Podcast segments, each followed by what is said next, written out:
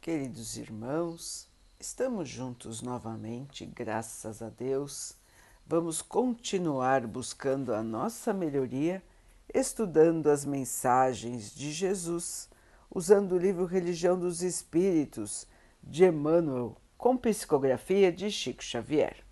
A mensagem de hoje se chama Aborto Delituoso. Reunião Pública de 9 de 1 de 1959 Questão 358. O aborto provocado é um crime, qualquer que seja o período da gestação? Resposta: sempre existe crime quando se transgride a lei de Deus. A mãe ou qualquer outra pessoa cometerá um crime sempre que tirar a vida de uma criança antes do seu nascimento, porque estará impedindo uma alma de suportar as provas para as quais aquele corpo seria o instrumento. Comovemos-nos habitualmente diante das grandes tragédias que agitam a opinião. Homicídios que convulsionam a imprensa e mobilizam largas equipes policiais furtos espetaculares que inspiram vastas medidas de vigilância. Assassinatos, conflitos, fraudes e assaltos de todo tipo criam a guerra de nervos em toda parte. E para coibir semelhantes fecundações de ignorância e delinquência, erguem-se cárceres e fundam-se algemas. Organiza-se o trabalho forçado e, em algumas nações, o próprio apedrejamento de infelizes é praticado na rua, sem qualquer sinal de compaixão. Todavia, um crime existe mais doloroso pelo desejo de crueldade com que é praticado, no silêncio do santuário doméstico ou no regaço da natureza. Crime estarrecedor porque a vítima não tem voz para suplicar piedade, nem braços robustos com que se confie aos movimentos da reação. Referimos-nos ao aborto delituoso, em que pais inconscientes determinam a morte dos próprios filhos, asfixiando-lhes a existência antes que possam sorrir para a bênção da luz homens da terra, e sobretudo vós, corações maternos, chamados à exaltação do amor e da vida. Rejeitem semelhante ação que vos desequilibra a alma e entenebrece o caminho. Fugi do satânico propósito de sufocar os filhos do próprio seio, porque os anjos tenros que rechaçais são mensageiros da providência surgindo no lar em vosso próprio socorro. E se não há legislação humana que vos assinale a repugnância do infanticídio nos recintos familiares ou na sombra da noite, os olhos divinos de nosso Pai vos contemplam do céu, chamando-vos em silêncio às provas do reajuste, a fim de que se vos expurgue da consciência a falta indesculpável que cometestes. Meus irmãos, o aborto é tirar a oportunidade de um ser de evoluir a oportunidade de um espírito de voltar ao plano terreno para a sua purificação, para a sua melhoria. Nós sabemos que todas as encarnações são muito planejadas.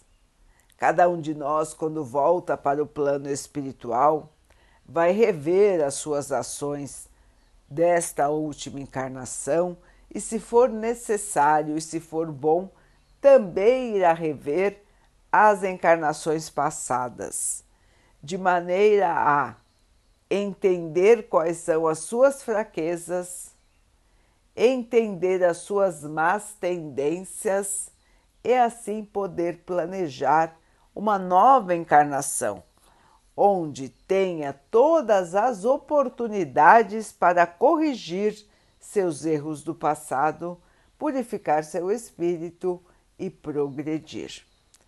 Assim acontece com todos nós, com todos os espíritos que existem no planeta terreno. Nós temos fases no plano espiritual e fases aqui no plano terreno. Então, cada gestação é uma oportunidade divina para que nós possamos voltar à Terra e assim podermos purificar os nossos espíritos. No plano espiritual, nós não conseguimos esta purificação porque nós não temos todas as circunstâncias que temos no plano material. Então, o plano da matéria é muito mais difícil. O plano da matéria requer do espírito muito mais força de vontade, muito mais perseverança para atingir os seus objetivos. Então, meus irmãos, vejam como é importante esta oportunidade de voltar para o plano da matéria. É fundamental, se nós não tivéssemos mais a oportunidade de voltar, como iríamos evoluir? Assim, cada nascimento é uma benção divina na Terra. É uma nova oportunidade de evolução para o espírito que chega e para todos os seus familiares. Então, meus irmãos, do ponto de vista espiritual, o aborto é terrível. Se nós pensamos agora do ponto de vista material, é mais terrível ainda, porque nós estaremos agredindo até a morte um ser indefeso, um ser que não pode nem falar, muito menos se defender fisicamente. Imaginem então, irmãos, o nível de crueldade da ação do aborto. Assim sendo, irmãos, sendo terrível do ponto de vista da matéria e sendo terrível do ponto de vista espiritual, nós não podemos mais nos compactuar com esse tipo de crime, irmãos. É crime aos olhos do Pai. Em alguns lugares já é crime aos olhos dos homens também, em outros ainda não mas chegará o dia, irmãos, em que será crime em todos os lugares.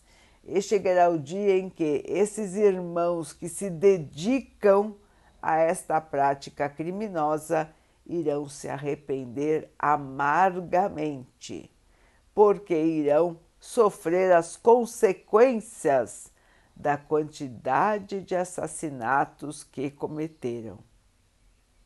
Vejam, irmãos, que fardo pesadíssimo para a vida de qualquer um. Responder por centenas, às vezes milhares de assassinatos. Muitos irmãos, quando estão no plano espiritual, respondendo pelo que fizeram, se desesperam totalmente Tamanha é a culpa, tamanho é o remorso por terem assassinado tantas e tantas crianças voltando para a Terra.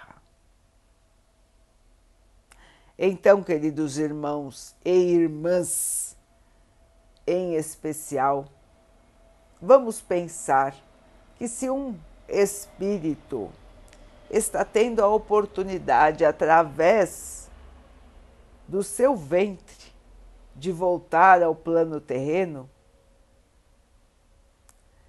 é fundamental para ele essa volta.